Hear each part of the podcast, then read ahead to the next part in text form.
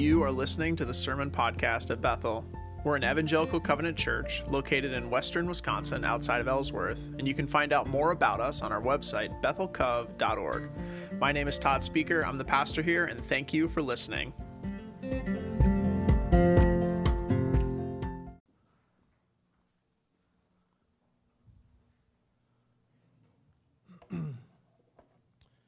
So today we're going to be in Acts 27, and the whole thing is verse 9 through 42, but we won't read all of it. So if you would turn in your Bibles to Acts 27, verses 9 through 42, that would be wonderful. Today we are this part of Acts. We're only doing two more Sundays in Acts, and so if you remember the story where we're at now. Paul has done his missionary journeys, and he has basically got himself arrested. And through a series of both political maneuvers and God's work, he's wound up getting taken to Rome because this was a legal right that Paul had to face trial in Rome. And so he's insisted on being taken to Rome as a prisoner.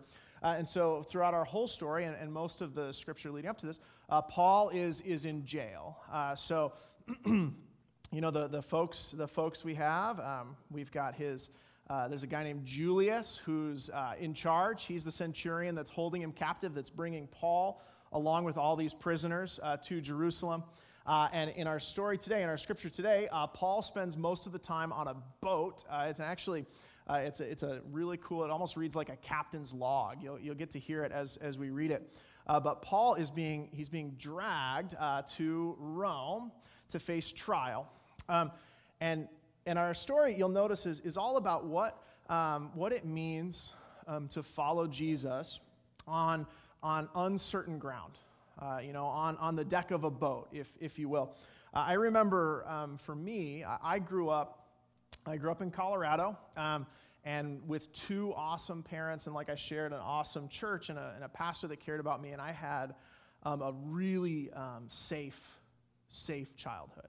The kind of thing that I hope and pray, for my own kids. I had people that cared about me and loved me, and so I spent most of my life growing up feeling like the ground was just solid underneath me. And I remember, and I think everybody maybe can look back at a time when maybe they realized that wasn't true in quite the same extent. I remember, my favorite place growing up was falling asleep in the car. My dad's driving, I'd fall asleep, and you just trust. He's in control, he's in charge. And even to this day, if I'm ever in a bad situation, if my dad's there, I know we're going to be okay because he's a smart guy and he makes good choices. But I remember the very first time I realized that maybe the ground wasn't quite as solid as I thought. For me, that was, I was a freshman in high school, and it was when the September 11th attacks happened. And many of you, if you were alive at that time, remember what that was like and remember those moments in the news stories. And a kid growing up in Colorado, Colorado's got all kinds of Air Force bases. And so I just remember I was in high school that day, and our high school had a bunch of different buildings, and you'd walk between. And as we'd walk between the buildings, you just heard jets flying overhead. It was scary. Now, I was scared, and I distinctly remember that moment where there's this before time in my life where the world was solid and understandable, and the stuff that happened didn't really affect me or matter to me. And after, where it was like, the ground isn't quite as solid as I think it is. And I think all of us have those moments when you just realize, like, it's not quite as sure as I thought. It's not quite as perfect as I thought. And you have more and more of those moments throughout your life when you experience a loss or an unexpected situation or something big in the news or whatever it is. And you've got to ask, where are you going to grab onto? And so when I was a kid in that time, I remember I just, asked my dad. I was like, what's going to happen? I remember we filled up the gas tank extra because we just didn't know what was going to happen. And we grab onto somebody, and maybe in those moments you were able to grab onto somebody that you could trust, somebody that maybe didn't have a solution, maybe couldn't solve the problem, but you knew, if I'm near that person, you know, things are going to be okay. You know, and so today Paul is in a shaky, uncertain situation. So just going to take a quick look at this story. Paul on a boat, and this last leg of his journey. So just to recap again, Paul's going to Rome. He's on a boat, and our scripture starts off. We're going to start in the middle of verse 9. Paul gives them a warning. So they've already started their trip, and if obviously knows this is the ancient world, so it takes forever to get anywhere. So they're taking boats to these little towns to make their way to Rome. And so they started their journey. They've done a couple of little cruises, gotten off and on the boat. And you imagine, you know, here's Paul, here's Julius, he's the Roman centurion, there's a ship captain, there's sailors, and there's a bunch more other prisoners on the boat. It's a prison ship. Paul is, he's cargo. You know, for the whole story, Paul's going where the Spirit leads, where he wants to go, what he wants to do. And now, here he is, Paul's doing what other people tell him to do, and he has no agency in this story. And you'll see it the very first time. Verse 9, Paul gets maybe a little bit of a culture shock. You know, he's used to being the leader, and he says, you know, they pull into port, and he says, it's after the Day of Atonement, and this isn't a religious problem, it's a weather problem. Paul says, hey, you know, it's after this day, it's going to be choppy seas. It's going to be bad news sailing. And he warns Julius, his captor. He says, you know, much time had been lost and sailing had already become dangerous because now it was after the Day of Atonement. So Paul warned them. He said, I know God, I know you. He says, men, and I love this. He sounds so like captain of the ship, you know, in his approach. He says, men, I can see that our voyage is going to be disastrous and bring great loss to the ship and cargo and also to our lives also. Have you ever been in a situation where you're with a group of people and you just know whatever it is you're about to do is a bad idea? And you're just like, guys, women, everybody, this is not going to work out. And so you make your case, and that's what Paul does. He says, the seas are choppy. This is going to end in tears. This is a bad season. It's going to cost us. But Julius, our centurion friend, instead of listening to what Paul says, he does what a good jailer would do. This is what I would do if I was in charge of the prisoners. He asked the ship captain. He says, well, what do you think? Do you think we'll be okay? And the ship captain says, it's fine. We're going to be fine. Let's just press on. Let's move quickly. But unfortunately, it says, but the centurion, instead of listening to Paul, followed the advice of the pilot and the owner of the ship. And so this is the first time, one of the first times in Acts where Paul, like, he's the leader, he makes his case, and it becomes very clear that Paul is not apostle on this boat. He's not God's person. He's prisoner. And so, of course, good centurion, good leader, you're not going to listen to what some random prisoner says. No, you know, the captain thinks we can make it. Let's make it. So they do. They set off, and Paul has no sway over their decision. And you know, and he continues, right? He continues his cargo. Paul is, and it's intended to show us that he is just at their mercy. It's their call, what happens to him. Later on, the people in charge of the boat will discuss whether or not they should just kill all the prisoners. That's another moment where Paul is at their mercy. But the question is, and as you read this, and the story's trying to bring this out, is so who's in charge? Who's the captain of the ship? The captain's just overruled Paul, and so they're going. And so it continues on. The rest reads, and you can kind of follow along, but I'm not going to read straight out of here. The rest reads sort of like a captain's log. You know, for me, captain's log is all just a Star Trek reference, but I suppose boats had captains too. So this is how many people are on the boat. 276 on a boat. They're called souls. 276 people on the boat. Captain's log, it says, okay, day one. This is as soon as they leave. Paul says, don't go. It's going to be a bad idea. They get on the boat anyway, they ship out, and it says, it starts off good. It says, you know, a gentle wind is blowing, but as they get rolling, that wind it becomes a nor'easter, and it turns into this violent storm. The wind is blowing like crazy. And as you read the story, you'll see that they actually have to bring the lifeboat aboard. It was hanging next to the boat, and they pull it up onto the boat to keep it from pulling them down. And then they, I don't even know how you do this, they drop ropes underneath the boat and tie up the bottom of the boat to hold it together. That's how bad the storm is. Things are bad. So we bring the lifeboat aboard. We use our ropes to tie the ship together. Day 2, this is how you know it's a bad storm. Day 2, they start throwing cargo overboard. A day ago, you know, you can remember, you probably haven't even slept since everybody decided to just go for it, and now you're throwing the cargo overboard. Day 3, they throw all of the fishing tackle overboard. And you can imagine what a big deal that is, because, you know, it's nice to be able to eat when you're out at sea. They throw all the fishing tackle overboard. You know, if you've ever been on one of those trips where, like, nothing goes right, this is it. This is a disaster, just like Paul guessed or predicted. So it continues on. Then it tells us many days of storms pass. And we don't know precisely what day this is, but it says the line is, after many days of storms, we finally gave up all hope of being saved. I don't know if you've ever been in that situation before, but you know, and I think maybe you have. You know, you start off and things are hard, or maybe you're having a rough week or a rough month, and you're taking the steps to, like, make it. Okay, I can lose this. I don't need to worry about that. I can pull that out. You're solving all the problems. You're eliminating all the distractions. You've taken your steps. You've done everything you can to keep the ship from sinking.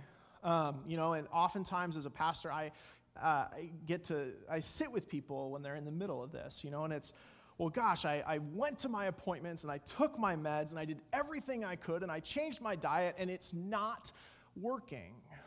It's not helping.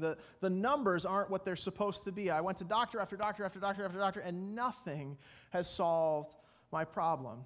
Maybe you talk to your boss who you've just had this hard relationship with, and you've been praying for him for weeks, and finally you sat down and said, hey, this is what we need to talk about. This is what I wish you would do differently or whatever, and it just didn't go well. You know, you did everything right. You did it the Christian way. You talked to him. You prayed with him. You cared for him, whatever, and you tried your very best, and it just keeps getting worse. Or you know, or maybe, again, you're working, you're trying to be better at your job or whatever, and they're just not seeing it, they're just not caring, and no matter what you do, it just doesn't seem to be improving, and so you've tossed everything at it. You threw your cargo and your tackle, and you threw everything else overboard, and the last thing that we always throw overboard is the hope that it can get better. And I don't know if you've been there. I've been in situations, I've sat with people who have hit that point where they've done everything, they've tried everything, and it almost feels better to not hope that it'll improve, to sort of give up. You know, you say, I've done everything. I guess there's nothing. And it almost helps, because it hurts to hope when you don't know what to do, when you don't know what's coming, when nothing's getting better. Well, at this point, you know, this is where they're at on the boat. Well, Paul, cargo, and Julius in charge, and the ship captain, and they've thrown everything overboard, including the hope that they might make it. And at this point, if you've ever been in this kind of crisis with people before, all of a sudden, you know, the difference between Paul the prisoner and Julius and the ship captain, it just sort of all equals out. You know, everybody's just stuck on the boat, everybody's gonna die. And I think that's the moment that we're in. They're all captives now. They're all captives to the storm. Their only hope is finally somehow getting the ship to shore, but they've given up on that. Well, it says after some more days without food, so they give up hope, and they're holding their reserves. They're not eating any of their food. They don't know what to do. They're really struggling. And then Paul gives a pep talk, but he starts with an "I told you so." Which makes me feel better, because sometimes you just can't not say, I told you so, right? And Paul, like, this is not the right time, guys, but he does anyway. It says, Paul says, this is verse 21, he says, man, you should have taken my advice to not sail from Crete. then you would have spared yourselves this damage and loss. And you imagine the captain of the ship. I can't believe they didn't just toss Paul overboard at that moment, you know, but they didn't. But he doesn't stop there. He says, but now, and again, Paul's the same Paul. He's trying to help. He's trying to lead. He's trying to care for them, even though he's the prisoner and they're the jailers. He says, but I urge you now, in verse 22, to keep up your courage, because not one of you will be lost. Only the ship will be destroyed. Paul makes a prediction, and it's based on what he says in verse 23. He says, last night, an angel of the God to whom I belong, and this is important because as far as Julius is concerned, Paul belongs to Julius, but Paul says, an angel of the God to whom I belong stood before me and said, do not be afraid, Paul. You must stand trial before Caesar, and God has graciously given you all the lives of those who sail with you. It's interesting how Paul, what this angel says to Paul. The angel's saying, you may think, Paul, that you're on a boat with no hope of survival. You may think that you're a prisoner of Rome, but the truth is, the reality is that God is actually carrying you this whole way. God has brought you onto this boat. He's brought you onto the sea. And you will stand trial before Caesar, because the one who controls the wind and the waves and the earth that you're standing on has a plan for you, and that's for you to go to Rome. It says you must stand trial before Caesar, and God has graciously given you, as a bonus, all the lives of those who sail with you. Paul says, this the angel said to me. And if you're on the boat and you've thrown the fishing tackle and the cargo and the hope overboard, at this point, sure, like I'm on board. They listen. And so Paul says this. He says, so keep up your courage, man, for I have faith in God that it will happen just as he told me. Nevertheless, we must run aground on some island. So that's the solution. He says the only solution is that we're gonna crash the ship on an island, and then we can get off and survive. And some things to notice here is Paul is being that person to grab onto, and you'll see how they grab onto him, because the rest of the story, as you read it, everybody on the boat, they just fall into line and start taking cues from Paul. Paul's like, the people on the boat, they're like little kid Todd, and Dad's driving. Okay, you know what? Paul, you just tell us what to do. And so you'll notice them do this. And you'll notice that Paul is not, he's not giving them false hope. He's telling them what he's seen and heard. He's not denying that the ship is in trouble. He's not denying that they're going to lose almost everything. He's not in denial of his reality. He's embracing it, but he's confident that God is at work in it. I think this is really important, because oftentimes in churches and just, I think, in the world, people think that having faith in God is about closing our eyes really tight to reality.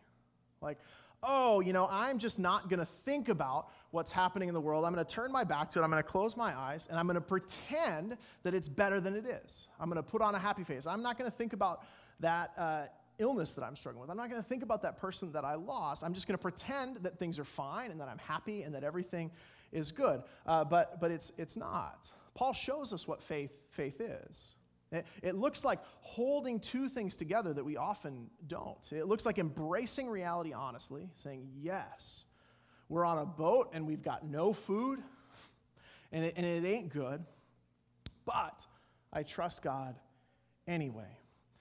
You see, when our faith is based purely on our circumstances or in denying our circumstances, when our faith is dependent on the ship never rocking in the storm, when it relies on good things happening to us, and as long as good things are happening to us, we're like, oh, thank you, Jesus. And as soon as we hit waves and rocks, we say, where are you, God? If that's what our faith looks like, it's missing something. It's so uneasy. It's not feet on solid ground. And if our faith is about denying reality and pretending that nothing is happening when it is, that's not really faith either. Instead, the faith that we're invited to is like Paul's. Faith worked out in love. Love that cares for people, not based on what our resources are, not based on whether or not things are going good, but in our belief and connection to God's great abundance. Our belief that even when the ship is tipping over and sinking into the water, God is able to hold on to us in and through that. And faith that is planted on a God who's bigger even than a shifting earth, it gives other people something to grab onto. And we'll see that in the story. We'll take a look because something happens on the 14th night. So on the 14th night, it's still, they're just bobbing out in the sea. They're not going anywhere. They're getting really worried because they're noticing, they're dropping these like weights, these sounders to see where the bottom is, where the bottom of the sea is. And they're noticing that it's getting shallower, but it's rocky and deep. And so they're worried. The sailors are worried. They drop anchor so that they don't accidentally crash yet. And the sailors are like, okay, the ground is getting higher. We know that we're close to land. And so they start, they sort of disappear, and they start taking the lifeboat out and putting it in the water. They're like, okay, good luck, guys. We're gonna save ourselves.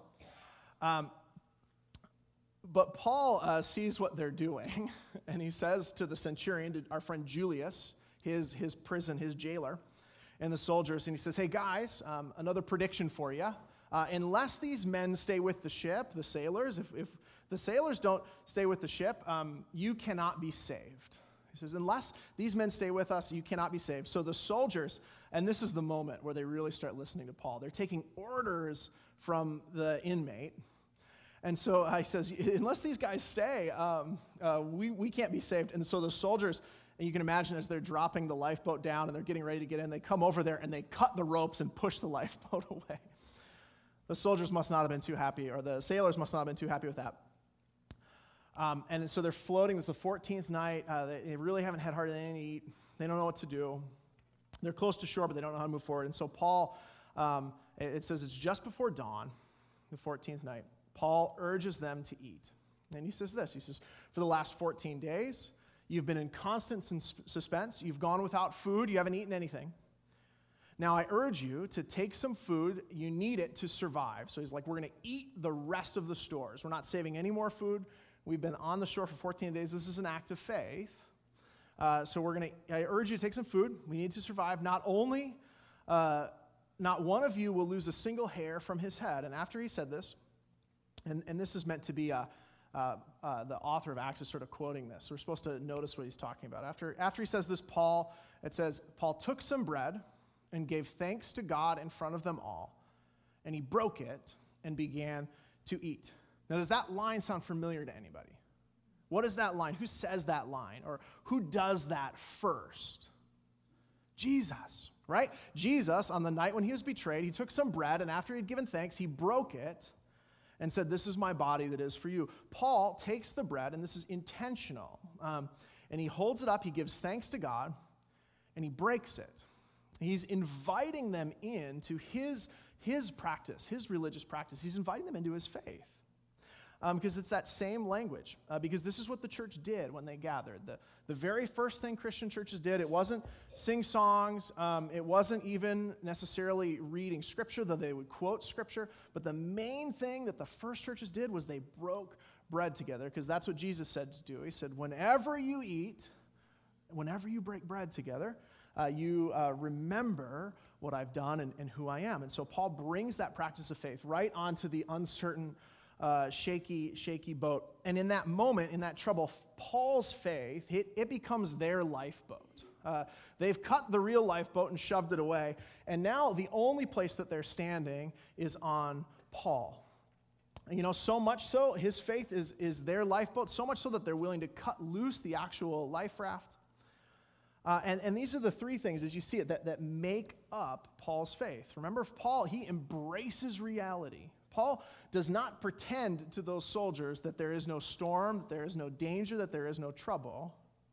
He doesn't pretend they don't need to take any action to help with it.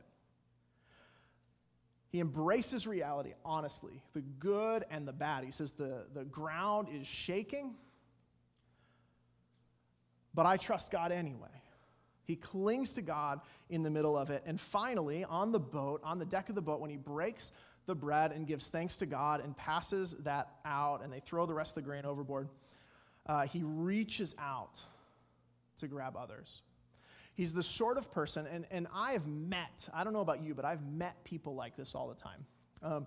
And as Christians, as people in the church, people from here that I've sat next to their bedside facing some of the most difficult words and moments of their lives. People that we've done funerals for a week after that moment. And sitting at their bedside, they grab onto me and they say, I know where my feet are planted. It's okay. They cling on to God, and they're a life raft for you, aren't they? I know people, you know, you had that person in your life that, I don't know what it is, you know, they went through something that any normal, regular person would just turn their back on God and walk away forever.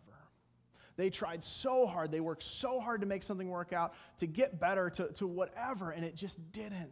And it was a disaster, and you thought, I can't believe you're here. But then those people, those are the people that I hold on to. I don't know about you guys. The people that are able to make it through a storm.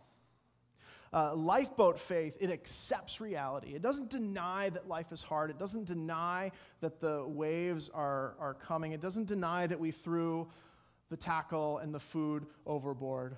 But it does cling to a God that is bigger and more solid than a wave. So it continues. We get a little picture. So they were, as they're eating, it says they were all encouraged. Everybody on the boat, they were all encouraged. Even the soldiers who thought they were going to sneak, or the sailors who thought they were going to sneak away, they're encouraged too. They eat some food themselves. It says altogether there were 276 of us on the boat. When they had eaten as much as they wanted, they lightened the ship by throwing the grain into the sea. And it's dawn, they eat, and the sun comes up. It's very cinematic. The sun comes up. And as the sun comes up, they see the shore. Can you imagine that moment? And so they cut their anchors, and they point the ship at the ground and hope to crash into the island so they can get off the ship.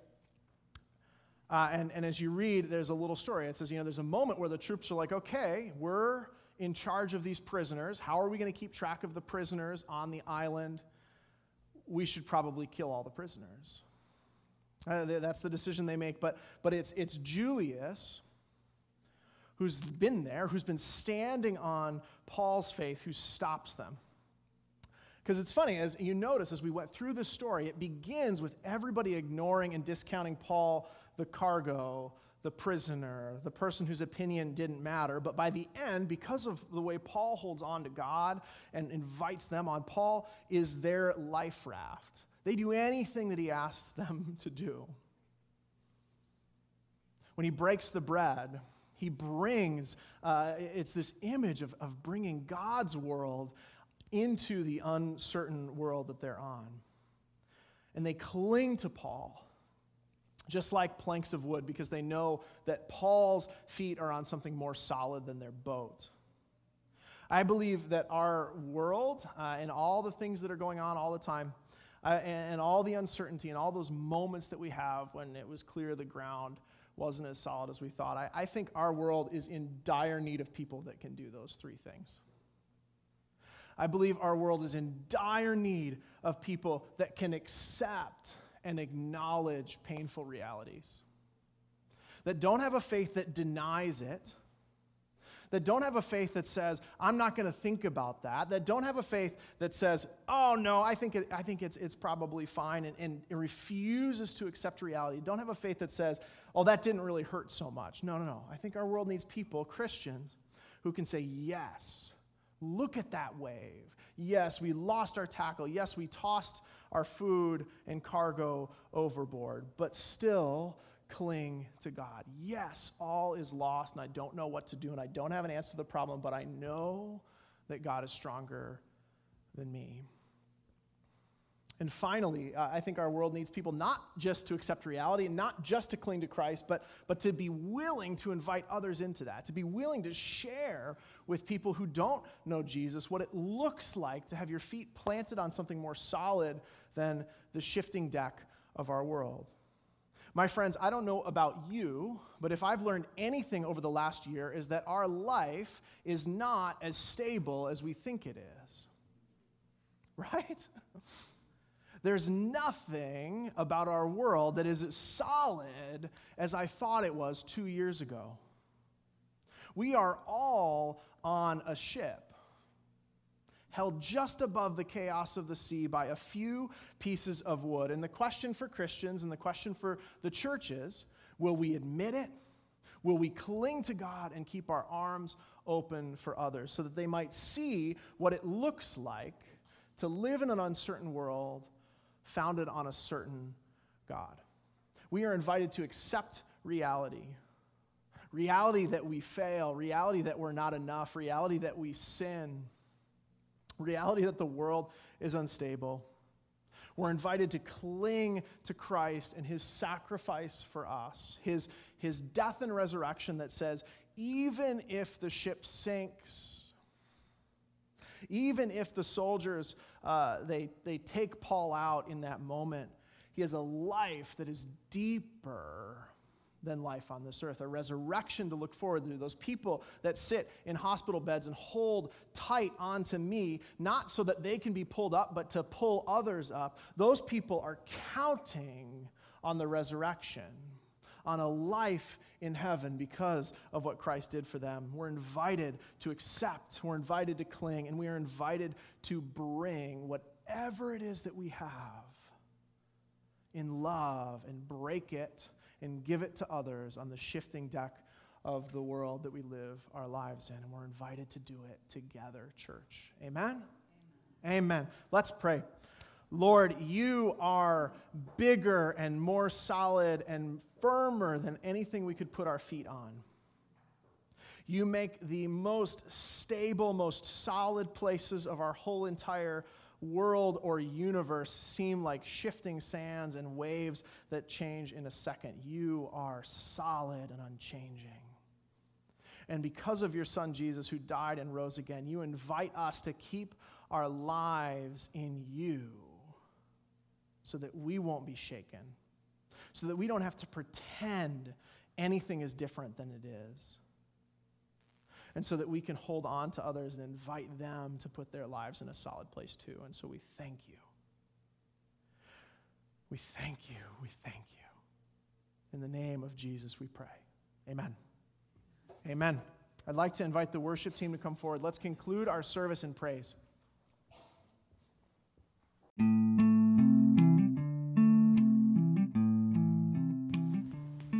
Thanks for joining us. You can find out more about our church, our live stream, and our in-person services at BethelCov.org.